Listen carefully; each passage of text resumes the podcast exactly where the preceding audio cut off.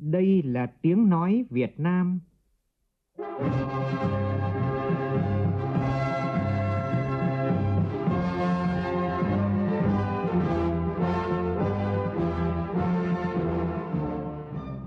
là tiếng nói Việt Nam, phát thanh từ Hà Nội, thủ đô nước Cộng hòa xã hội chủ nghĩa Việt Nam.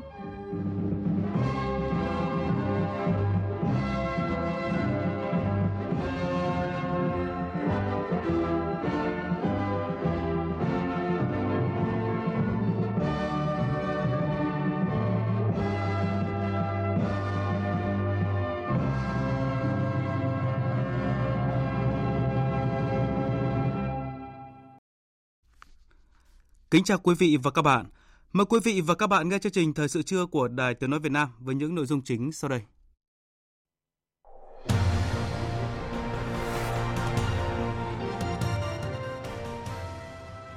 Dự hội nghị quân chính toàn quân năm 2023, Chủ tịch nước Võ Văn Thưởng yêu cầu quản lý chặt chẽ vùng trời, vùng biển, biên giới nội địa, bảo vệ vững chắc chủ quyền, lãnh thổ, các hoạt động phát triển kinh tế biển –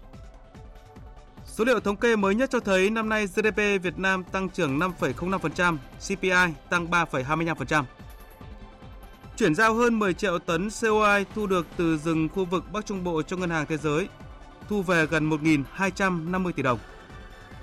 7.500 trẻ em dưới 18 tháng tuổi ở thành phố Hồ Chí Minh sẽ được tiêm vaccine 5 trong 1 ngay trong những ngày đầu năm 2024 từ nguồn vaccine mới do Bộ Y tế phân bổ. Mỹ cùng ba nước đồng minh châu Âu ra tuyên bố chung lên án Iran gia tăng sản xuất làm dầu urani. Ngành vận tải thế giới thiệt hại lớn sau các vụ tấn công của Houthi ở Biển Đỏ.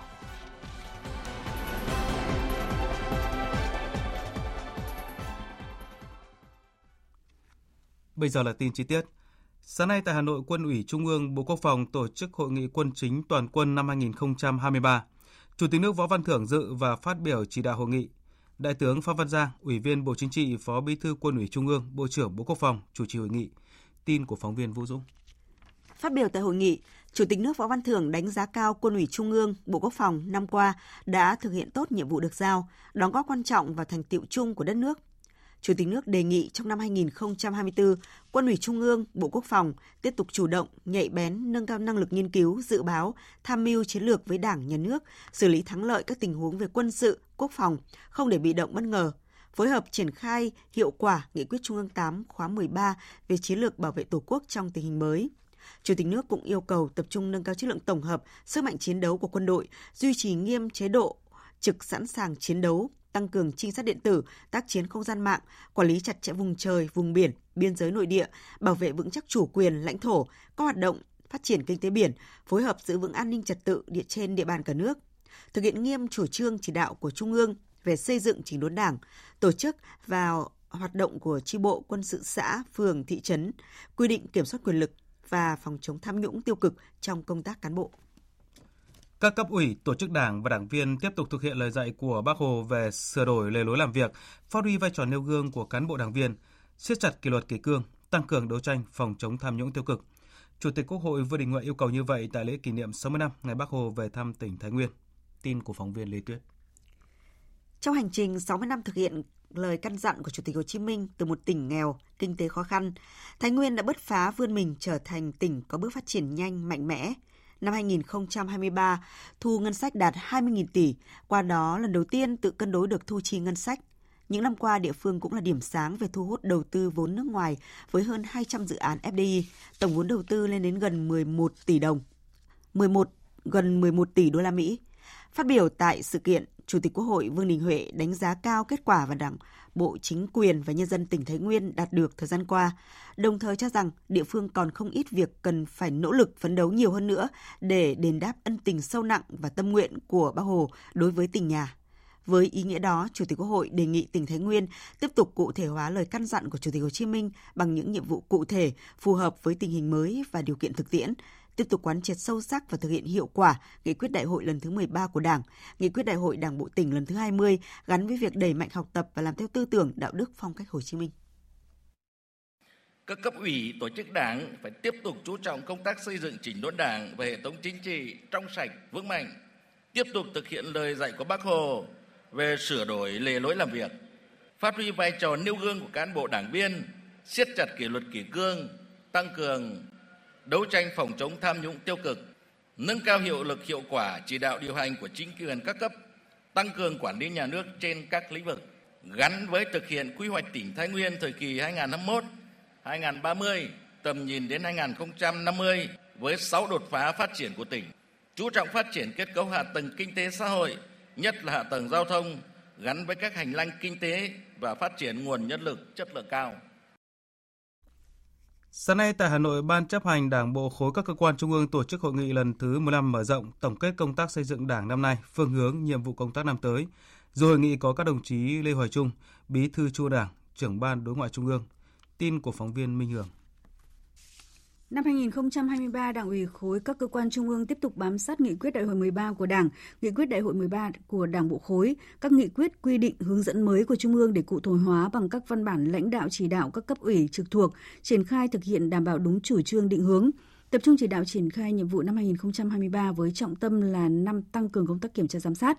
Đảng ủy khối các đảng ủy thực trực thuộc tiếp tục phối hợp với Đảng đoàn, Ban cán sự Đảng, lãnh đạo cơ quan trung ương tập trung lãnh đạo nhiệm vụ chính trị trọng tâm là chỉ đạo cán bộ đảng viên nghiên cứu tham mưu triển khai có hiệu quả các nhiệm vụ giải pháp chủ yếu thực hiện phát triển kinh tế xã hội và dự toán ngân sách nhà nước năm 2023, tháo gỡ những vướng mắc về quy định của pháp luật, cơ chế, chính sách và tổ chức thực hiện để khơi thông nguồn lực cho nền kinh tế. Công tác xây dựng Đảng được tập trung chỉ đạo trong đó nổi bật là thực hiện quy trình giới thiệu nhân sự tại cơ quan Đảng ủy khối, định hướng thông tin tuyên truyền, bảo đảm kịp thời tạo sự đồng thuận trong nhận thức và hành động của cán bộ đảng viên trong toàn Đảng bộ khối. Ban Thường vụ, Thường trực Đảng ủy khối có nhiều đổi mới trong công tác chỉ đạo và điều hành, bám sát quy chế làm việc bảo đảm sự lãnh đạo tập thể.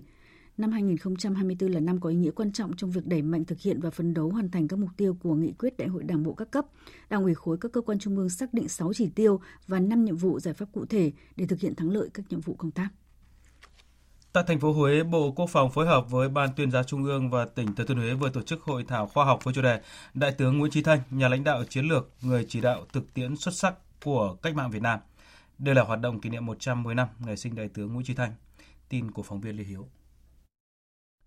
Đại tướng Nguyễn Chí Thanh, tên khai sinh là Nguyễn Vịnh, sinh ngày 1 tháng 1 năm 1914 trong một gia đình nông dân yêu nước ở thôn Niêm Phò, xã Quảng Thọ, huyện Quảng Điền, tỉnh Thừa Thiên Huế. Ông tham gia hoạt động cách mạng từ sớm. Năm 1937, ông được kết nạp vào Đảng Cộng sản Đông Dương. Hơn 30 năm hoạt động cách mạng liên tục, Đại tướng Nguyễn Chí Thanh trải qua nhiều cương vị công tác quan trọng như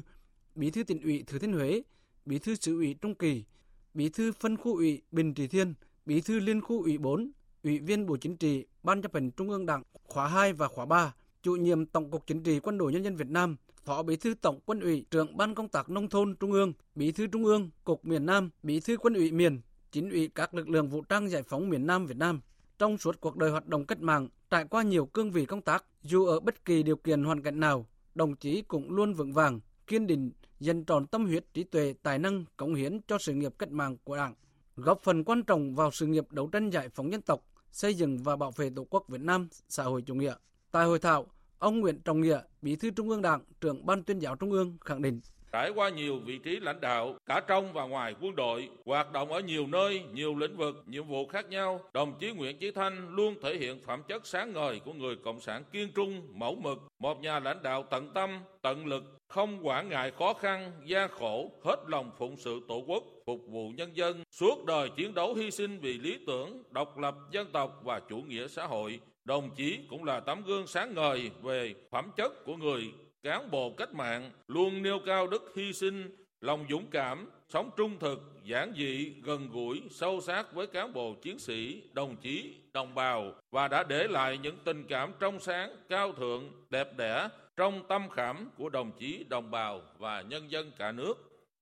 Tại hội thảo, có 70 báo cáo tham luận của các chuyên gia nhà nghiên cứu tập trung làm sáng tỏ thêm nhiều khía cạnh mới về thân thế, sự nghiệp, cuộc đời hoạt động cách mạng và những công hiến đóng góp to lớn của Đại tướng Nguyễn Chí Thanh đối với sự nghiệp cách mạng, đặc biệt là tư duy của một nhà lãnh đạo chiến lược, người chỉ đạo thực tiễn xuất sắc, những đóng góp to lớn của Đại tướng Nguyễn Chí Thanh đối với sự nghiệp cách mạng của Đảng, Nhà nước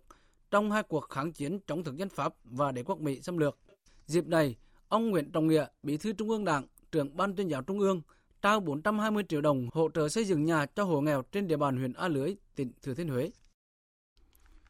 Sáng nay, Hội nạn nhân chất độc da cam dioxin Việt Nam khai mạc Đại hội đại biểu toàn quốc lần thứ 5, nhiệm kỳ 2023-2028.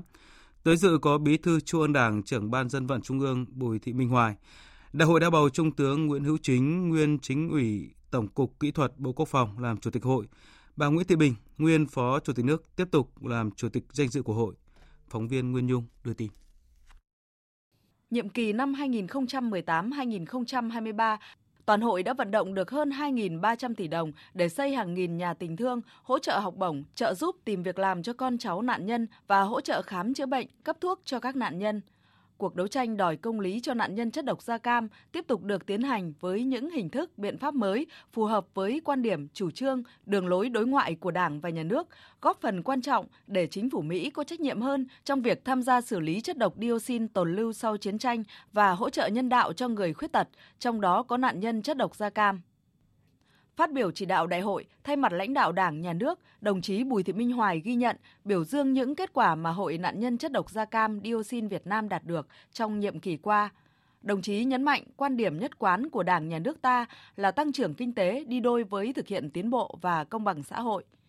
Hàng năm, nhà nước dành khoản ngân sách hàng chục tỷ đồng để trợ cấp, chăm sóc sức khỏe, phục hồi chức năng cho nạn nhân, hỗ trợ những vùng đặc biệt khó khăn do bị ảnh hưởng nặng nề của chất độc da cam. Tuy nhiên, ảnh hưởng của chất độc da cam dioxin đối với môi trường và sức khỏe con người còn rất nặng nề. Các chính sách xã hội chưa thể bù đắp hết những mất mát mà nạn nhân chất độc da cam phải chịu đựng. Ban chấp hành, ban thường vụ khóa mới cần quan tâm đổi mới mạnh mẽ nội dung, phương thức chỉ đạo, điều hành, chú trọng hơn nữa việc đề xuất các vấn đề lớn mang tính cơ bản lâu dài, tạo điều kiện để hội ở cơ sở nâng cao chất lượng và hiệu quả hoạt động, tiếp tục thực hiện tốt công tác vận động nguồn lực chăm sóc giúp đỡ nạn nhân và quán triệt yêu cầu mọi hoạt động của hội phải xuất phát từ nguyện vọng, quyền và lợi ích hợp pháp chính đáng của nạn nhân chất độc da cam, giúp họ từng bước vươn lên hòa nhập cộng đồng, có cuộc sống ngang với mức sống trung bình tại địa phương, không để gia đình nạn nhân tái nghèo ở nhà tạm, nhà rột nát. Trong năm 2023 đã triển toàn ngành thanh tra đã triển khai hơn 7.600 cuộc thanh tra hành chính và gần 174.000 cuộc thanh tra kiểm tra chuyên ngành. Qua đó đã chấn chỉnh, quản lý, hoàn thiện cơ chế, chính sách pháp luật trên nhiều lĩnh vực. Đây là thông tin đáng chú ý được đưa ra tại hội nghị trực tuyến toàn quốc tổng kết công tác năm nay và triển khai phương hướng nhiệm vụ năm tới của Thanh tra Chính phủ, tổ chức sáng nay tại Hà Nội. Bí thư Trung ương Đảng, Phó Thủ tướng Lê Minh Khái tới dự và phát biểu chỉ đạo hội nghị. Phóng viên Nguyễn Hằng đưa tin. Báo cáo tại hội nghị cho thấy năm 2023, qua hoạt động thanh tra, phát hiện sai phạm về tiền tăng gần 200%, kiến nghị thu hồi về ngân sách nhà nước tăng hơn 600% so với cùng kỳ năm 2022. Việc chuyển thông tin, hồ sơ vụ việc có dấu hiệu tội phạm sang cơ quan điều tra tiếp tục có nhiều chuyển biến tích cực. Bên cạnh những kết quả đạt được, toàn ngành còn tồn tại những hạn chế cần sớm khắc phục như trong công tác thanh tra vẫn còn hiện tượng trồng chéo trong hoạt động thanh tra kiểm tra. Một số nội dung theo kế hoạch công tác phòng chống tham nhũng triển khai còn chậm, tình trạng nhũng nhiễu gây phiền hà cho người dân, doanh nghiệp hoặc né tránh, đùn đẩy, sợ sai, sợ trách nhiệm trong giải quyết công việc chưa được ngăn chặn hiệu quả. Phát biểu chỉ đạo tại nghị, Phó Thủ tướng Lê Minh Khái đề nghị thời gian tới, thanh tra chính phủ cần tập trung triển khai kịp thời, có hiệu quả luật thanh tra và nghị định hướng dẫn thi hành, khẩn trương rà soát, sửa đổi, ban hành các thông tư hướng dẫn nghiệp vụ đảm bảo thống nhất, đồng bộ. Tiếp tục bám sát chỉ đạo của Ban chỉ đạo Trung ương về phòng chống tham nhũng tiêu cực các cấp, Chính phủ, Thủ tướng Chính phủ, Thủ trưởng cơ quan hành chính cung cấp để xây dựng, triển khai các nhiệm vụ thuộc lĩnh vực quản lý, cả trước mắt và lâu dài, nhất là các nhiệm vụ theo nghị quyết đại 13 của Đảng, kế hoạch phát triển kinh tế xã hội 5 năm giai đoạn 2025, Phó Thủ tướng Lê Minh Khái cũng cho rằng cần khẩn trương triển khai định hướng kế hoạch thanh tra năm 2024 đã được phê duyệt theo hướng trọng tâm, hiệu quả, tập trung thanh tra đối với những ngành lĩnh vực nhạy cảm, dễ xảy ra tham nhũng tiêu cực, có nhiều đơn thư khiếu nại, tố cáo, dư luận xã hội quan tâm. Tiếp tục thực hiện đồng bộ các chủ trương chính sách pháp luật về phòng chống tham nhũng tiêu cực,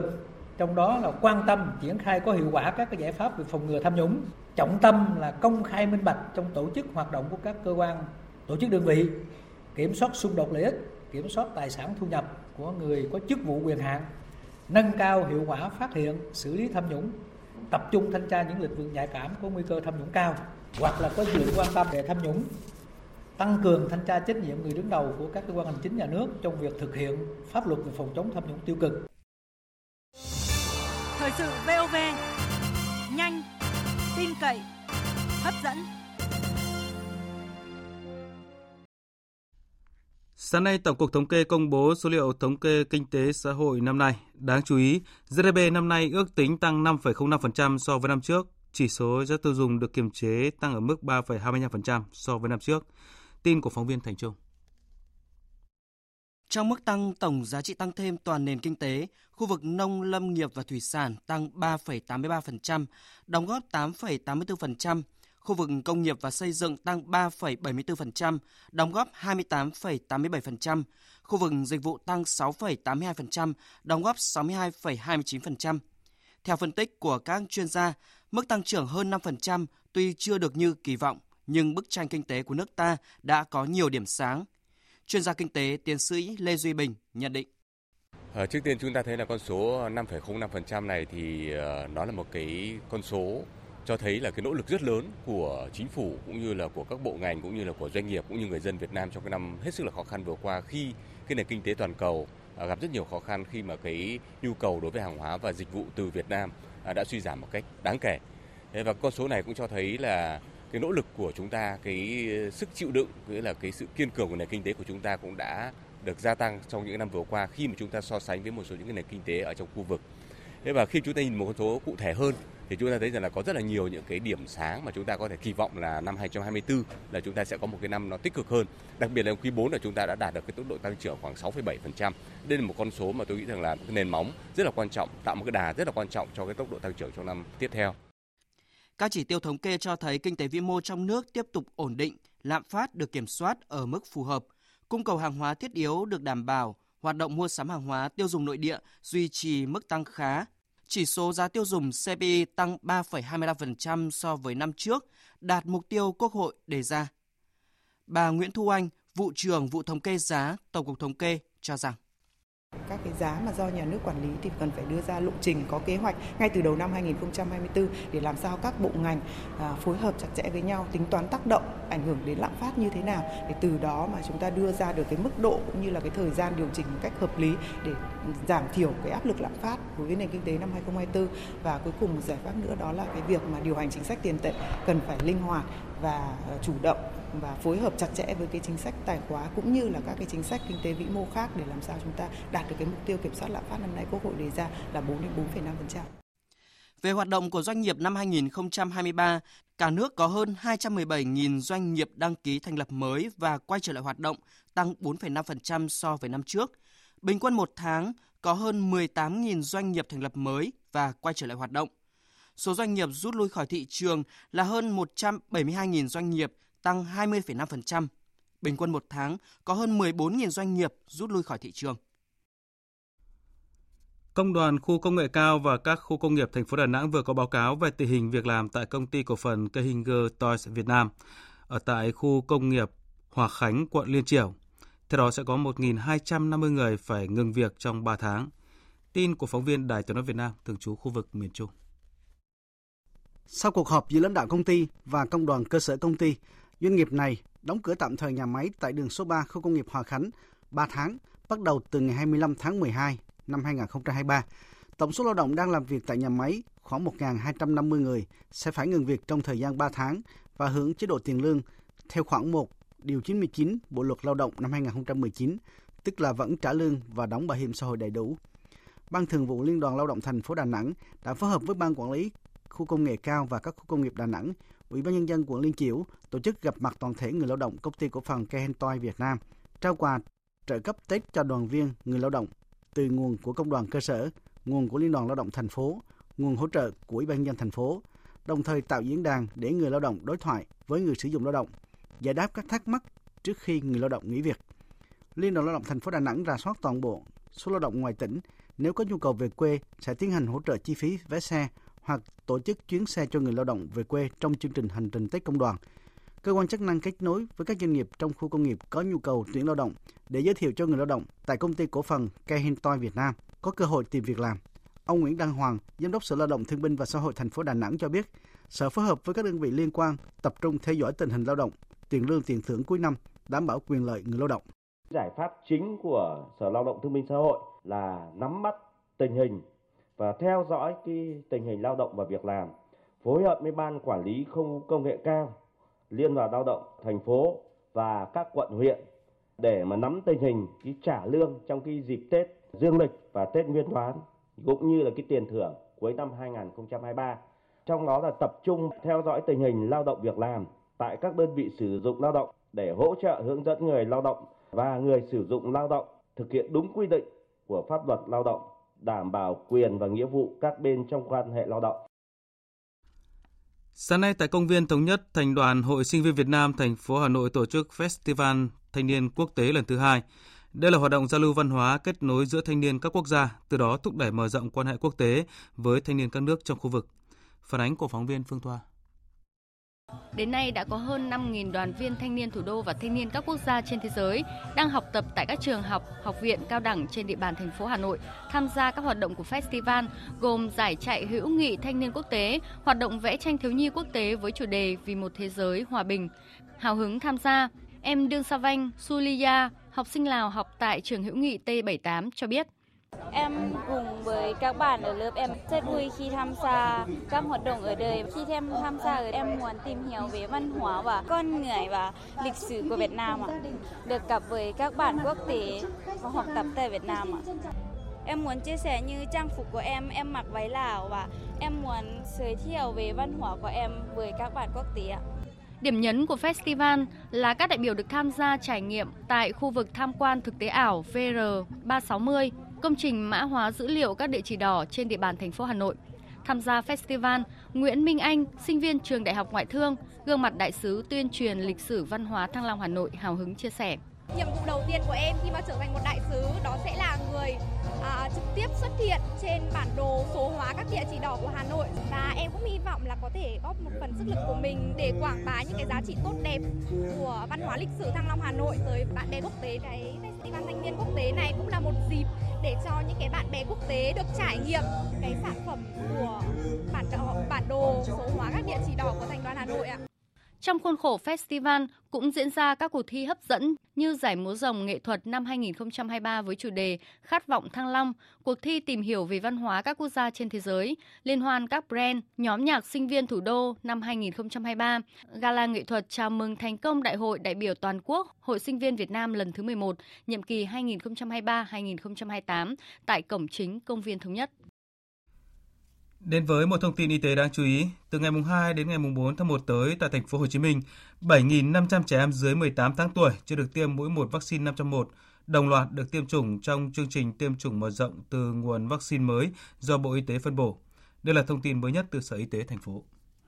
Theo Sở Y tế thành phố, sau một thời gian thiếu hụt vaccine 5 trong 1, vaccine phòng chống 5 bệnh bạch hầu, ho gà, uốn ván, viêm gan B, viêm phổi và viêm não mủ do hít, đến ngày 27 tháng 12 có 467.800 liều vaccine từ chính phủ Australia viện trợ thông qua Quỹ Nhi đồng Liên Hợp Quốc đã về đến Việt Nam. Thành phố Hồ Chí Minh là địa phương được phân bổ 8.100 liều trong số này.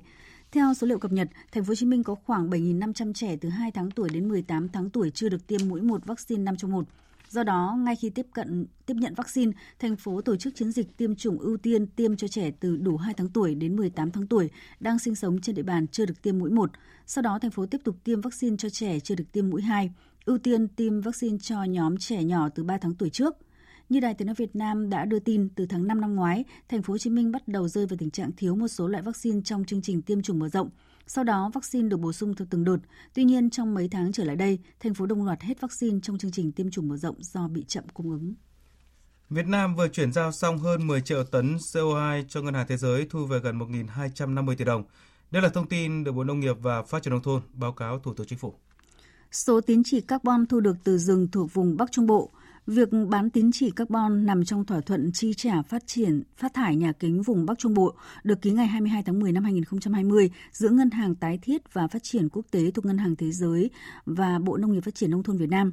Trong giai đoạn 1, các cơ quan chức năng của Việt Nam đã ký văn bản chuyển giao 10 triệu 300 nghìn tấn CO2 cho Ngân hàng Thế giới, trị giá là 51 triệu 500 nghìn đô la tương đương với giá là 5 đô la một tấn. Bộ Nông nghiệp Phát triển Nông thôn cho biết nguồn tiền này sẽ chi trả cho các chủ rừng. Ủy ban Nhân dân cấp xã và tổ chức được giao trách nhiệm quản lý rừng tự nhiên. Ngoài ra, một phần tiền chi cho các nhóm khác có hoạt động liên quan đến phát triển và giảm mất rừng, suy thoái rừng, nâng cao thu nhập, cải thiện sinh kế cho người dân làm nghề này. Quỹ bảo vệ và phát triển rừng Việt Nam là cơ quan đầu mối tiếp nhận quản lý sử dụng nguồn tiền và thực hiện điều phối cho Quỹ bảo vệ và phát triển rừng 6 tỉnh vùng Bắc Trung Bộ gồm Thanh Hóa, Nghệ An, Hà Tĩnh, Quảng Bình, Quảng Trị và Thừa Thiên Huế. Cục thi hành án dân sự thành phố Đà Nẵng và các cơ quan chức năng vừa thực hiện tiêu hủy toàn bộ vật chứng của vụ án vi phạm quy định về bảo vệ động vật nguy cấp quý hiếm, bao gồm gần 457 kg ngà voi,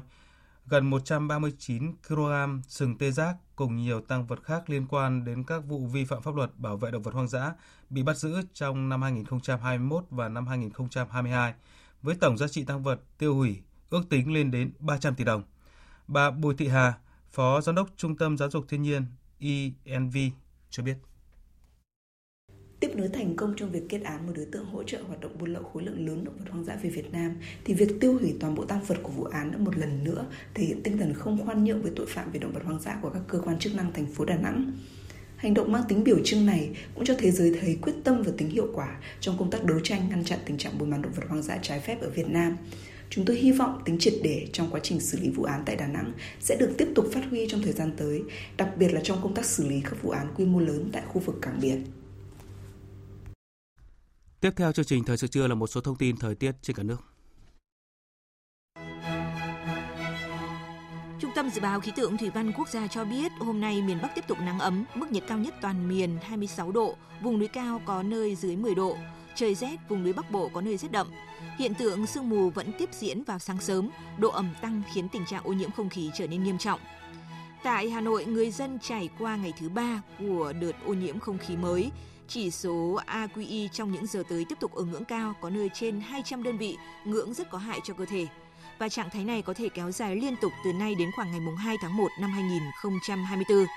Còn về Tết Dương lịch, người dân miền Bắc đón Tết với thời tiết thuận lợi, nắng giáo, chỉ rét về đêm và sáng sớm. Khoảng ngày mùng 3 và mùng 4 tháng 1 năm 2024, một đợt không khí lạnh yếu có thể tác động gây giảm nhẹ nhiệt cho khu vực Bắc Bộ và lúc này chất lượng không khí mới có khả năng được cải thiện. Tại Trung Bộ, mưa rông vẫn duy trì từ Quảng Trị đến Khánh Hòa với lượng từ 10 đến 30 mm. Trong dịp nghỉ lễ sắp tới, khu vực này có xác suất xảy ra mưa rông khoảng 70 đến 80%. Tây Nguyên và Nam Bộ duy trì ngày nắng, chiều tối và đêm có mưa rào và rông vài nơi. Trên biển, ngày và đêm nay, vùng biển phía đông của khu vực Bắc Biển Đông gió Đông Bắc mạnh cấp 6, giật cấp 7, cấp 8, biển động, đêm gió giảm dần. Chuyển sang phần tin quốc tế, Tổng thư ký Liên Hợp Quốc Antonio Guterres đã gửi đi thông điệp chào đón năm mới 2024, trong đó kêu gọi xây dựng niềm tin và hy vọng. Trong bài phát biểu ngắn được ghi âm trước tại trụ sở Liên Hợp Quốc ở New York, Mỹ, ông Guterres đã đề cập đến bạo lực, chiến tranh, biến đổi khí hậu, nghèo đói và kinh tế khó khăn. Ông kêu gọi thế giới cùng hợp tác để tìm ra giải pháp. Năm 2024 phải là một năm để xây dựng lại niềm tin và khôi phục hy vọng. Chúng ta phải cùng nhau vượt qua những chia rẽ để tìm ra giải pháp chung vì hành động khí hậu, để có cơ hội kinh tế và một hệ thống tài chính toàn cầu công bằng hơn mang lại cho tất cả mọi người. Cùng nhau chúng ta phải đứng lên chống lại sự phân biệt đối xử và hận thù đang đầu độc mối quan hệ giữa các quốc gia và cộng đồng. Cùng nhau chúng ta phải đảm bảo các công nghệ mới như trí tuệ nhân tạo là động lực cho tốt hơn. Liên Hợp Quốc sẽ tiếp tục kêu gọi thế giới vì hòa bình, phát triển bền vững và nhân quyền. Hãy quyết tâm biến năm 2024 thành một năm xây dựng niềm tin và hy vọng vào tất cả những gì chúng ta có thể cùng nhau đạt được. Tôi chúc các bạn một năm mới hạnh phúc và bình yên. Mỹ, Pháp, Đức và Anh vừa ra tuyên bố chung lên án Iran gia tăng sản xuất urani làm giàu ở mức tinh khiết 60%. Tuyên bố chung lên án động thái của Iran và cho rằng điều này làm leo thang chương trình hạt nhân của Iran. Tuyên bố chung nhấn mạnh việc sản xuất urani làm giàu ở mức cao của Iran không phục vụ mục đích dân sự và việc sản xuất urani ở Natan và Fordow gia tăng các rủi ro về phổ biến vũ khí hạt nhân. Theo tuyên bố chung, Iran không có thiện chí giảm leo thang và có hành vi liều lĩnh trong bối cảnh căng thẳng khu vực. Mỹ cùng các nước đồng minh châu Âu kêu gọi Iran đảo ngược ngay các bước đang thực hiện và xuống thang chương trình hạt nhân của mình. các nước cũng nhấn mạnh Iran phải hợp tác với cơ quan năng lượng nguyên tử quốc tế để cơ quan này đưa ra được đảm bảo chương trình hạt nhân của Iran hoàn toàn vì mục đích hòa bình, đồng thời tái chỉ định các thanh sát viên bị đình chỉ hồi tháng 9 vừa qua. Mỹ, Pháp, Đức và Anh tiếp tục cam kết đối với một giải pháp ngoại giao và tái khẳng định quyết tâm rằng Iran sẽ không bao giờ phát triển vũ khí hạt nhân. Trước đó, cơ quan năng lượng nguyên tử quốc tế đã công bố báo cáo về hoạt động hạt nhân của Iran, trong đó cho rằng nước này đang làm giàu urani ở mức tinh khiết lên đến 60% tại hai cơ sở hạt nhân Natan và Fordow. Con số này thấp hơn mức 90% cần thiết để chế tạo vũ khí hạt nhân, song lại cao hơn nhiều so với mức giới hạn 3,67% mà Iran cam kết trong thỏa thuận với nhóm P5-1 ký năm 2015. Các cuộc tấn công của lực lượng Houthi, một phong trào nổi dậy ở Yemen trong hơn một tháng qua đã làm gián đoạn nghiêm trọng hoạt động vận chuyển ở Biển Đỏ, tuyến đường thủy quan trọng chiếm 12% thương mại thế giới. Biên tập viên Đài Tiếng Nói Việt Nam thông tin. Hơn 200 tàu đã báo cáo sự cố, với khoảng 180 tàu buộc phải thay đổi lộ trình. Tuy nhiên, ngoài một số hư hỏng nhỏ, không có tàu nào bị đánh chìm hoặc có báo cáo tử vong hầu hết các hoạt động của Houthi đều tập trung vào vùng biển nhỏ dài 32 km giữa Yemen và Djibouti khiến tàu bè đi qua trở nên nguy hiểm. Hậu quả nặng nề nhất từ các cuộc tấn công này là ít nhất 8 trong số 10 chủ tàu lớn nhất thế giới, bao gồm cả MSC và Maersk đã tạm dừng các hoạt động ở Biển Đỏ và chuyển hướng tàu của họ tới mũi hảo vọng ở Nam Phi. Guy Platten, Tổng thư ký Hiệp hội Vận tải Quốc tế cho biết. Rất nhiều hãng tàu đã phải rời hải trình đi qua Biển Đỏ sang hải trình đi qua mũi Hảo Vọng.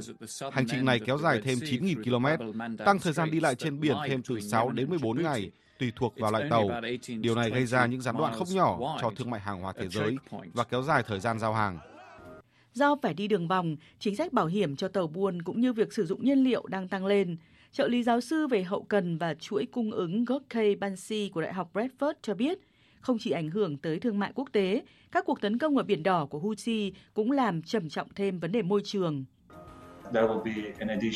Việc phải đi đường vòng làm tăng lượng khí thải CO2 cho mỗi tàu sẽ tăng từ 20% đến 35%, trong khi như chúng ta biết, ngành vận tải biển vốn đã chiếm khoảng 3% lượng phát thải trên thế giới. Theo nguồn tin từ các hãng vận chuyển, việc đi đường vòng cũng khiến một số công ty phải trả phụ phí cho mỗi lô hàng từ 500 đô la đến 1.000 đô la. Tổng thư ký tiểu bang Maine, đồng thời là quan chức bầu cử hàng đầu của bang này ngày 28 tháng 12, đã quyết định xóa tên cựu Tổng thống Donald Trump khỏi phiếu bầu sơ bộ theo tu chính án thứ 14. Quyết định này dựa trên một điều khoản của tu chính án thứ 14 cấm các cá nhân giữ vị trí trong chính quyền nếu họ từng tham gia, nổi dậy hoặc nổi loạn sau khi đã tuyên thệ ủng hộ và bảo vệ hiến pháp Mỹ. Như vậy, sau Colorado, Maine là tiểu bang thứ hai ở Mỹ quyết định loại ông Trump khỏi phiếu bầu sơ bộ. Ông Trump và đội ngũ của mình vẫn sẽ có quyền kháng cáo. Ngoài hai tiểu bang vừa nêu, ông Donald Trump cũng bị kiện với cáo buộc tương tự ở một số bang khác bao gồm Arizona, Michigan và Minnesota. Tòa án tối cao Michigan ngày 27 tháng 12 đã bác bỏ nỗ lực gạt tên ông Donald Trump khỏi phiếu bầu sơ bộ bang sau khi một nhóm cử tri đề đơn kiện với lý do cựu tổng thống liên quan tới bạo loạn ở tòa nhà Quốc hội hồi đầu năm 2021. Thưa quý vị và các bạn, Tổ chức Y tế Thế giới WHO vừa kêu gọi các nước tăng cường theo dõi và thực hiện các biện pháp phòng dịch COVID-19 trong bối cảnh biến thể GN.1 của virus SARS-CoV-2 SARS-CoV-2 đang lây lan nhanh chóng và trở thành biến thể chủ đạo trên toàn thế giới. Biên tập viên Hạnh Phúc tổng hợp thông tin. Tổ chức Y tế Thế giới WHO cảnh báo, mặc dù COVID-19 không còn là tình trạng khẩn cấp y tế toàn cầu, song các biến thể của virus SARS-CoV-2 vẫn đang lây lan ở nhiều quốc gia và vẫn là một mối đe dọa. Đặc biệt, trong bối cảnh thời tiết mùa đông ở Bắc bán cầu, biến thể mới JN.1 có thể làm tăng gánh nặng y tế của nhiều nước.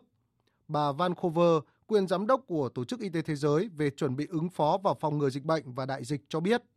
COVID-19 hiện đang gia tăng, virus SARS-CoV-2 đang tiến hóa, thay đổi và lây lan ở tất cả các quốc gia. Và không chỉ có COVID-19 đang lây lan, thế giới còn phải đối mặt với bệnh cúm, các loại virus và vi khuẩn khác. Ở nhiều nơi trên thế giới, chúng ta đang bước vào những tháng mùa đông và mọi người bắt đầu tụ tập để nghỉ lễ. Chúng ta dành nhiều thời gian hơn trong nhà, đặc biệt nếu hệ thống thông gió kém. Những mầm bệnh lây lan giữa con người và qua không khí sẽ lợi dụng và sẽ tạo ra những nguy cơ mới cho sức khỏe con người. biến thể phụ JN.1 đang trở thành biến thể chủ đạo trên toàn thế giới, từ châu Mỹ, châu Âu cho đến châu Á. Theo các chuyên gia của Tổ chức Y tế Thế giới, mặc dù đến thời điểm hiện tại không có sự thay đổi về mức độ nghiêm trọng của biến thể JN.1 so với các dòng biến thể khác, song trong bối cảnh dịp cuối năm có nhiều ngày lễ lớn, người dân tụ tập trong môi trường kín, cùng với các bệnh đường hô hấp khác trong mùa đông có thể sẽ làm gia tăng áp lực lên hệ thống y tế của nhiều quốc gia. Do đó, các chuyên gia cảnh báo tiêm chủng và phòng ngừa vẫn là vũ khí hữu hiệu nhất trước COVID-19.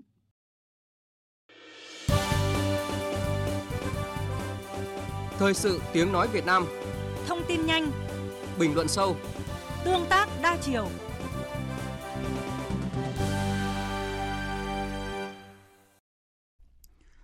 Thưa quý vị và các bạn, tỉnh Sóc Trăng có gần 1 triệu 200 nghìn người, trong đó dân tộc thiểu số chiếm trên 35%.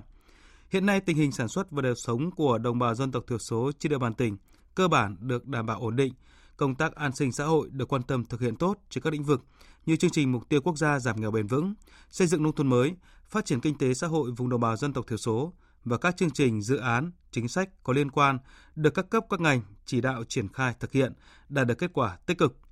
qua đó góp phần giúp cho các hộ nghèo, hộ cận nghèo nói chung, hộ nghèo, hộ cận nghèo đồng bào dân tộc thiểu số nói riêng từng bước được cải thiện đời sống, phát triển kinh tế và vươn lên thoát nghèo. Ghi nhận của phóng viên Thạch Hồng tại huyện Trần Đề. Tại một quán nước ở ấp Bưng Lức, xã Trung Bình, trong một ngày cuối năm, không khí lớp học về chăn nuôi gà cho bà con ở vùng nông thôn khá sôi nổi. Đây là lớp dạy nghề cho lao động nông thôn với mục tiêu tăng kỹ năng, chất lượng lao động, góp phần phát triển kinh tế xã hội địa phương, giảm nghèo, bảo đảm an sinh xã hội, nâng cao đời sống vật chất, tinh thần cho người dân. 18 học viên là đồng bào dân tộc Khmer, sau khi được tìm hiểu và tư vấn, đã quyết định chọn mô hình chăn nuôi gà để đào tạo, bởi phù hợp với thổ nhưỡng, điều kiện của bà con. Ông Lâm Hòn ở ấp Bưng Lức, học viên lớp học chia sẻ. Khi mình học rồi, biết kỹ thuật chăn nuôi, tôi sẽ bắt gà về nuôi. Tôi dự định sẽ bắt 100 con gà giống về nuôi trước, sau đó đánh giá kết quả, rồi tiếp tục mở rộng thêm. Ông Hồ Văn Liêm, Phó Giám đốc Trung tâm Giáo dục Nghề nghiệp, Giáo dục Thường xuyên huyện Trần Đề cho biết, năm nay, trung tâm đã mở được 144 lớp đào tạo nghề với hơn 2.600 học viên tham gia, tập trung đào tạo nghề phi nông nghiệp và nghề nông nghiệp. Để nâng cao hiệu quả đào tạo, trung tâm cũng hỗ trợ 158 mô hình mẫu cho các lớp đào tạo nghề nông nghiệp để học viên thực hành và thực hiện như mô hình chăn nuôi gà, nuôi dê, chăn nuôi bò, nuôi thủy sản, chăn nuôi heo, rồng, nắm rơm.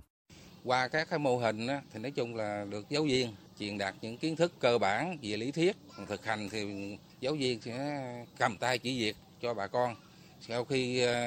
các cái mô hình đó thì gom tất cả học viên lại để hướng dẫn cách xây dựng chuồng trại như thế nào cho thích hợp với cái môi trường chăn nuôi rồi cái cách cho ăn như thế nào cho nó phù hợp để được ờ, đàn gà được phát triển cho nên cái cái này nói chung là, là chúng tôi cũng tận dụng là với giáo viên là sau khi mở các lớp là các cái mô hình mà được truyền đạt cho bà con đều đạt được hiệu quả. Số lao động sau khi đã học xong có việc làm đạt tỷ lệ gần 94%. Trong đó có 19 lớp đang hàng thủ công mỹ nghệ được cơ sở Huy Kỳ bao tiêu sản phẩm trên 81%. Một số học viên còn nhận đang giỏ theo nhu cầu của khách hàng có mức thu nhập khá ổn định. Đối với nghề nông nghiệp, sau khi học nghề xong, lao động tự tạo việc làm như chăn nuôi và trồng trọt tại nhà, từ đó mức thu nhập được tăng lên giúp lao động cải thiện được cuộc sống. Ông Thạch Xưa ở thị trấn Lịch Hội Thượng tâm sự về quá trình vươn lên của gia đình từ mô hình chăn nuôi dê. Nuôi dê thì lời, bởi mình chỉ ra công sức, vốn nhẹ, không như mình nuôi heo, đòi hỏi vốn nhiều, nhất là thức ăn. Đối với dê thì chỉ tốn sức cắt cỏ. Ban đầu tôi nuôi hai con, lúc đó giá mỗi con 5 triệu đồng. Sau đó nhờ được nhà nước cho vay vốn 15 triệu. Tôi tiếp tục đầu tư mua thêm ba con về nuôi. Nhà tôi thì có cây tre, mình tận dụng làm chuồng trại. Sau đó dê sinh sản, tôi rất phấn khởi. Gia đình chị Lâm Thị Thu Linh, ngụ ấp Hội Trung, thị trấn Lịch Hội Thượng là một trong những hộ điển hình của sự vượt khó vươn lên trong cuộc sống. Sự cần cù của hai vợ chồng đã giúp gia đình hiện nay xây dựng được căn nhà tươm tất. Bây giờ mình cố gắng nuôi bò để mau sinh sản. Đối với số tiền 20 triệu đã được xem xét cho vay, tôi dự định là xây chuồng, nuôi heo. Có lẽ tôi mua hai con về nuôi trước. Ngoài ra tôi cũng dành dụm mua thêm gà vịt về nuôi nữa. Trong thời gian qua, huyện Trần Đề luôn có việc thực hiện chương trình mục tiêu quốc gia giảm nghèo là trách nhiệm của cả hệ thống chính trị, là đòn bẩy để giúp người dân phát triển kinh tế, đặc biệt là người nghèo. Qua đó, các dự án, tiểu dự án luôn được triển khai một cách tích cực. Điều phấn khởi nhất là đã đưa được các chính sách đến với người dân, giúp cho người dân có thêm kiến thức, có thêm nguồn lực để phát triển kinh tế. Đặc biệt làm cho người dân thấy được sự quan tâm của đảng, nhà nước đối với hộ nghèo, hộ cận nghèo, hộ mới thoát nghèo. Qua đó tạo được sự tin tưởng, sự gắn bó giữa dân với đảng ngày càng khăng khít hơn. Ông Trịnh Văn Bé, Phó Chủ tịch Ủy ban Nhân dân huyện Trần Đề cho biết, tỷ lệ hộ nghèo hàng năm của huyện đều giảm trên 1,5% một năm. Cụ thể, năm 2023, số hộ nghèo giảm trong năm là 477 hộ, đạt 106% kế hoạch năm. Hộ Khmer nghèo giảm 293 hộ, giảm gần 2,1%, đạt hơn 104% kế hoạch năm. Số hộ cận nghèo giảm 451 hộ, giảm tương đương 1,5%.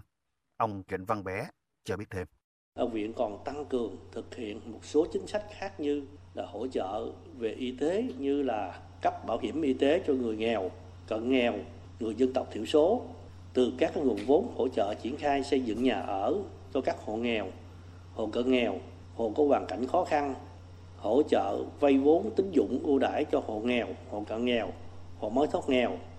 hộ đồng bào dân tộc thiểu số theo cái nghị định số 28 à, của chính phủ à, hỗ trợ tiền điện cho hộ nghèo theo cái thông tư 190 à, của Bộ Tài chính. Từ những chính sách hỗ trợ của đảng, nhà nước và địa phương đã góp phần thúc đẩy phát triển kinh tế xã hội của Trần Đề. Sự tác động tích cực hiệu quả của chương trình giảm nghèo trên địa bàn huyện đã làm thay đổi nhận thức, giúp người nghèo có việc làm, thu nhập ổn định, nâng cao chất lượng cuộc sống. Tiếp theo chương trình Thời sự trưa là trang tin đầu tư tài chính và trang tin thể thao. Trang tin đầu tư tài chính. Thưa quý vị và các bạn, phiên giao dịch sáng nay, công ty và bạc đá quý Sài Gòn niêm yết giá vàng SJC mua vào mức 71 triệu đồng một lượng, bán ra là 74 triệu đồng một lượng. Công ty vàng bạc đá quý Bảo Tín Minh Châu niêm yết giá vàng dòng Thăng Long ở mức mua vào là 62 triệu 230 nghìn đồng, bán ra 63 triệu 430 nghìn đồng một lượng. Còn giá vàng trên sàn kết Kitco ở mức 2.069 đô la Mỹ một ounce. Tỷ giá trung tâm hôm nay được Ngân hàng Nhà nước công bố ở mức 23.904 đồng đổi 1 đô la Mỹ. Các ngân hàng thương mại đang niêm yết giá đô la Mỹ quanh mức mua vào 24.400 đồng và bán ra 25.000 đồng 1 đô la Mỹ. Dựa những bất định của suy giảm kinh tế toàn cầu, thu hút đầu tư nước ngoài FDI vẫn giữ vững với mức tăng 32,1% so với cùng kỳ năm trước, đạt hơn 36,6 tỷ đô la Mỹ. Cùng với đó, vốn thực hiện của dự án đầu tư nước ngoài ước đạt 23,18 tỷ đô la Mỹ, tăng 3,5% so với năm 2022. Đây là mức giải ngân kỷ lục kể từ trước tới nay. Ngân hàng Nhà nước đang dự thảo thông tư sửa đổi bổ sung một số điều của thông tư số 16 năm 2021 quy định việc tổ chức tiến dụng chi nhánh ngân hàng nước ngoài mua bán trái phiếu doanh nghiệp. Theo đó, Ngân hàng Nhà nước muốn bãi bỏ quy định cấm các ngân hàng mua lại trái phiếu chưa niêm yết sau khi bán chưa đủ 12 tháng thay vì tạm ngừng hiệu lực thi hành như hiện nay. Chuyển sang thông tin diễn biến trên thị trường chứng khoán, bước vào phiên sáng nay, thị trường giao dịch khá ảm đạm từ sớm và thanh khoản chỉ đạt hơn 3.000 tỷ đồng sau hơn 1 giờ giao dịch. Còn chỉ số VN Index thì chỉ lình xình quanh tham chiếu với biên độ hẹp. Bằng điện tử phân hóa mạnh nhưng phần lớn chỉ biến động nhẹ, ngoại trừ hai cổ phiếu là HNG và TLD sớm tăng kịch trần. Kết thúc phiên giao dịch sáng nay, VN Index tăng 5,68 điểm, đạt 1.134,61 điểm. HN Index tăng 0,5 điểm, đạt 231,85 điểm. Đầu tư tài chính biến cơ hội thành hiện thực. Đầu tư tài chính biến cơ hội thành hiện thực.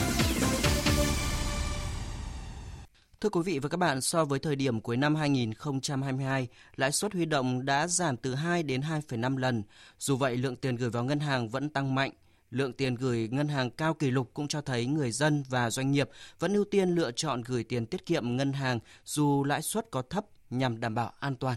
Phóng viên Đài Tiếng Nói Việt Nam thông tin. Hiện các ngân hàng thương mại tiếp tục giảm lãi suất huy động để tạo điều kiện giảm mặt bằng lãi suất cho vay trong thời gian tới. Tại các ngân hàng thương mại có vốn nhà nước, lãi suất huy động đã được điều chỉnh giảm ở mức thấp kỷ lục. Tiền gửi kỳ hạn 1 năm ở một số ngân hàng đã xuống dưới mốc 5% một năm. Các kỳ hạn ngắn từ 1 đến 3 tháng, lãi suất tiền gửi chỉ từ 2,2 đến 2,6% một năm. Cá biệt có ngân hàng chỉ huy động tiền gửi ở kỳ hạn này với mức lãi suất dưới 2% một năm. Mặc dù lãi suất huy động giảm sâu, nhưng nhiều người vẫn lựa chọn gửi tiết kiệm. Thống kê mới nhất từ Ngân hàng Nhà nước, lượng tiền gửi của cư dân và các tổ chức kinh tế vẫn đạt gần 12,7 triệu tỷ đồng, tăng gần 7,3% so với đầu năm và là mức tiền gửi cao nhất lịch sử ngành ngân hàng. Ông Trần Tuấn Anh, sống tại quận Ba Đình, Hà Nội, cho biết. So với những thời điểm lúc đầu năm hay là do năm ngoái thì lãi suất tiết kiệm là đã giảm một nửa. Ờ, nhưng mà ờ, so với những hình thức mà rủi ro hơn như trái phiếu hay chứng khoán ấy, thì bây giờ là thời điểm cuối năm rồi, thế nên là cũng chỉ chọn cách đấy hoàn toàn. Lượng tiền gửi ngân hàng cao kỷ lục cũng cho thấy người dân và doanh nghiệp vẫn ưu tiên lựa chọn tiền gửi tiết kiệm ngân hàng dù lãi suất có thấp nhằm đảm bảo an toàn sau hàng loạt các vi phạm về phát hành trái phiếu, thao túng chứng khoán khiến niềm tin vào thị trường bị sụt giảm. Hơn nữa, trong bối cảnh hoạt động sản xuất kinh doanh rất khó khăn, lựa chọn quay về gửi tiết kiệm ngân hàng của người dân và doanh nghiệp là điều dễ hiểu nhằm đảm bảo nguồn vốn, chờ đợi cơ hội kinh doanh khi nền kinh tế có dấu hiệu khởi sắc hơn trong tương lai. Chuyên gia kinh tế tiến sĩ Nguyễn Trí Hiếu phân tích.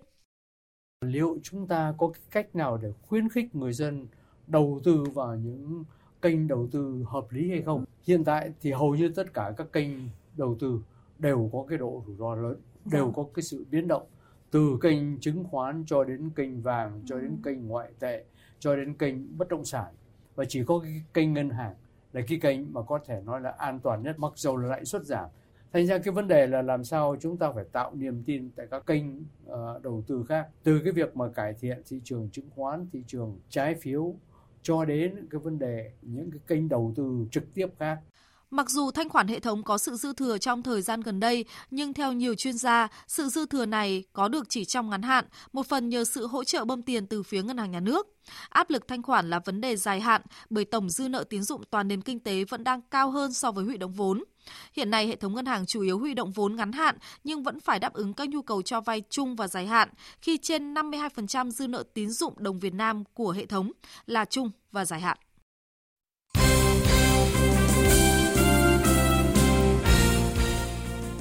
Thưa quý vị và các bạn, đánh bại Sơn La với tỷ số 5-0 ở lượt trận cuối cùng diễn ra chiều qua, câu lạc bộ Thành phố Hồ Chí Minh 1 bảo vệ thành công ngôi vô địch giải bóng đá nữ vô địch quốc gia Cúp Thái Sơn Bắc 2023. Đây là chức vô địch thứ 8 trong 9 mùa giải liên tiếp và cũng là kỷ lục lần thứ 12 lên đỉnh cao giải quốc nội của đội bóng này. Chia sẻ niềm vui sau chiến thắng, tiền vệ Nguyễn Thị Bích Thùy và thủ môn Trần Thị Kim Thanh cho biết. Chức vô địch năm nay đối với cá nhân thì thì nó có mang nhiều cảm xúc khác nhau, à, trong đó nó có khó khăn nhưng mà để thành công như ngày hôm nay thì cảm thấy rất là hạnh phúc, cảm thấy rất là tự hào. Khi bước vào giải đấu thì thành phố Hồ Chí Minh à, năm nay với lực lượng thiếu vắng, trụ cột như là Trương Thị Kiều hay là Thu Thảo. Ừ, lúc đầu thì tụi em à, cố gắng thi đấu từng trận một để mình có thể à, kiếm 3 điểm. Khi mà đến với giai đoạn lượt về thì bọn em đã bị hụt hơi và đã để thua Hà Nội 1 với tỷ số 2-0 và khi mà thua với những cái đối thủ đối đầu trực tiếp với mình thì lúc đó thì bọn em cũng động viên nhau là cố gắng thi đấu những trận đấu còn lại để mình có thể chờ những cái đối thủ sơ xuất thì mình có cơ hội bứt phá lên. Á quân mùa giải này thuộc về Than khoáng sản Việt Nam khi đội bóng này có cùng 35 điểm như nhà vô địch nhưng kém về hiệu số. Trong khi đó, đội giành hạng 3 là câu lạc bộ Hà Nội 1 với 34 điểm. Về danh hiệu cá nhân, giải cầu thủ ghi nhiều bàn thắng nhất thuộc về Phạm Hải Yến của Hà Nội 1, thủ môn xuất sắc nhất thuộc về Trần Thị Kim Thanh của thành phố Hồ Chí Minh 1. Giải cầu thủ xuất sắc nhất được trao cho Dương Thị Vân của Than khoáng sản Việt Nam. Trung vệ Thành Trung là cầu thủ đầu tiên phải nói lời chia tay với đội tuyển Việt Nam do chấn thương không kịp bình phục trước Asian Cup 2024. Trước đó, trung vệ Hà Nội FC bị dập dây chẳng chéo trước, dập nhẹ sụn trên bên ngoài, phải nghỉ khoảng 2 tuần. Ngoài Thành Trung, huấn luyện viên Philippe Jouzier đang tỏ ra lo lắng khi tuyển Việt Nam gặp bão chấn thương với những trường hợp của Đặng Văn Lâm, Quế Ngọc Hải, Hoàng Đức, Duy Mạnh, Văn Toản hay Thành Nhàn. Giải vô địch quốc gia Việt giã leo núi chinh phục đỉnh Cao Bà Rá năm 2024 diễn ra tại Bình Phước vào ngày 6 tháng 1 tới đây. Giải năm nay chào đón hơn 1.500 vận động viên hệ đội tuyển và phong trào của 28 đơn vị tỉnh thành ngành trên cả nước tham dự. Ngoài ra, giải còn có sự góp mặt của ba đoàn thể thao đến từ tỉnh Kratie của Campuchia, Champasak của Lào và Ubon Ratchathani của Thái Lan. Ông Phan Văn Thảo, Phó trưởng ban tổ chức giải cho biết. Đây là những tỉnh đã có gắn kết với tỉnh Bình Phước trong quá trình phát triển kinh tế trong xã hội. À, cho nên ờ, ngoài cái mục đích thể thao thì ờ, tỉnh cũng muốn qua cái hình ảnh thể thao để có thể lan tỏa thêm về cái ờ, quê hương Bình Phước à, cũng như là có cái sự phát triển giao lưu kết nối trong cái phát triển kinh tế văn hóa chung à, của Bình Phước với các cái tỉnh lân cận trong các nước bạn lân cận của mình. Các vận động viên sẽ tranh tài ở 22 nội dung thi đấu, gồm 8 nội dung hệ tuyển, 2 nội dung phong trào toàn quốc và 8 nội dung hệ phong trào của tỉnh, 4 nội dung dành cho người nước ngoài. Được chờ đợi nhất vẫn sẽ là các cuộc tranh tài ở hệ đội tuyển nam nữ với sự góp mặt của lực lượng tuyển thủ đã thi đấu rất thành công tại hai kỳ SEA Games 31 và 32 như Nguyễn Thị Oanh, Phạm Thị Hồng Lệ, Hoàng Nguyên Thanh, Đỗ Quốc Luật. Nhằm định hướng và phát triển thể thao điện tử trong tương lai, tập đoàn Ocean Entertainment Group – vừa ký kết hợp tác chiến lược phát triển toàn diện thể thao điện tử tại Việt Nam cùng hai đơn vị Hàn Quốc là KDQ và The Met Lab. Với sự ra mắt dự án eSport Academy, ông Alex Mim, giám đốc điều hành KDQ, cựu tổng thư ký Liên đoàn Thể thao điện tử Thế giới cho biết. Dự án eSport Academy sẽ bao gồm tất cả các hợp tác hoạt động nhằm mục đích cung cấp, đào tạo thể thao điện tử cho đối tượng là sinh viên hiện đang theo học ở các trường đại học cao đẳng, trung cấp ở Việt Nam. Bên cạnh đó, chúng tôi sẽ tiếp tục mở rộng giáo dục thể thao điện tử tại các thành phố lớn của Việt Nam bằng cách kết hợp giữa các trường trong khu vực và mở rộng phạm vi tiếp cận sang khu vực Đông Nam Á. Arsenal chính thức đánh mất ngôi đầu Premier League vào tay Liverpool sau trận thua 0-2 trước West Ham United trên sân nhà Emirates ở trận đấu muộn vòng 19 diễn ra dạng sáng nay. Sau 19 vòng đấu, Arsenal vẫn giữ nguyên 40 điểm và kém Liverpool 2 điểm. Trong khi đó, West Ham United vượt qua Manchester United để leo lên vị trí thứ 6 với 33 điểm. Dự báo thời tiết Tin dự báo thời tiết chiều và đêm nay, phía Tây Bắc Bộ chiều nắng, đêm có mưa vài nơi, sáng sớm có sương mù nhẹ, đêm trời rét, có nơi rét đậm, nhiệt độ từ 15 đến 26 độ, có nơi dưới 15 độ. Phía Đông Bắc Bộ chiều nắng, đêm có mưa vài nơi, sáng sớm có sương mù nhẹ, đêm trời rét, vùng núi có nơi rét đậm, nhiệt độ từ 16 đến 26 độ, vùng núi từ 13 đến 15 độ, vùng núi cao có nơi dưới 12 độ. Khu vực từ Thanh Hóa đến Thừa Thiên Huế nhiều mây có mưa vài nơi, riêng Quảng Trị, Thừa Thiên Huế có mưa mưa rào cục bộ có mưa vừa, đêm trời rét, nhiệt độ từ 18 đến 25 độ. Khu vực từ Đà Nẵng đến Bình Thuận nhiều mây có mưa mưa rào cục bộ có mưa vừa, riêng Ninh Thuận, Bình Thuận chiều nắng đêm có mưa rào và rông vài nơi, phía Bắc nhiệt độ từ 20 đến 26 độ, phía Nam từ 23 đến 31 độ. Tây Nguyên chiều nắng, chiều tối và đêm có mưa rào và rông vài nơi, nhiệt độ từ 18 đến 30 độ. Nam Bộ chiều nắng, chiều tối và đêm có mưa rào và rông vài nơi, nhiệt độ từ 23 đến 34 độ. Khu vực Hà Nội chiều nắng, đêm không mưa, đêm trời rét, nhiệt độ từ 17 đến 26 độ. Tiếp theo là dự báo thời tiết biển, vịnh Bắc Bộ và vùng biển từ Quảng Trị đến Quảng Ngãi, khu vực giữa Biển Đông có mưa rào và rông rải rác, tầm nhìn xa trên 10 km, giảm xuống từ 4 đến 10 km trong mưa, gió Đông Bắc cấp 4, cấp 5. Vùng biển từ Bình Định đến Ninh Thuận, từ Bình Thuận đến Cà Mau và khu vực quần đảo Hoàng Sa thuộc thành phố Đà Nẵng có mưa rào và rông vài nơi, tầm nhìn xa trên 10 km, giảm xuống từ 4 đến 10 km trong mưa, gió Đông Bắc cấp 5 có lúc cấp 6, giật cấp 7, biển động. Vùng biển từ Cà Mau đến Kiên Giang và Vịnh Thái Lan có mưa rào và rông vài nơi, tầm nhìn xa trên 10 km, gió Đông Bắc đến Đông cấp 3, cấp 4. Khu vực Bắc Biển Đông có mưa vài nơi, tầm nhìn xa trên 10 km, gió Đông Bắc cấp 5 có lúc cấp 6, giật cấp 7, riêng phía Đông Bắc ngày cấp 6, giật cấp 8, biển động.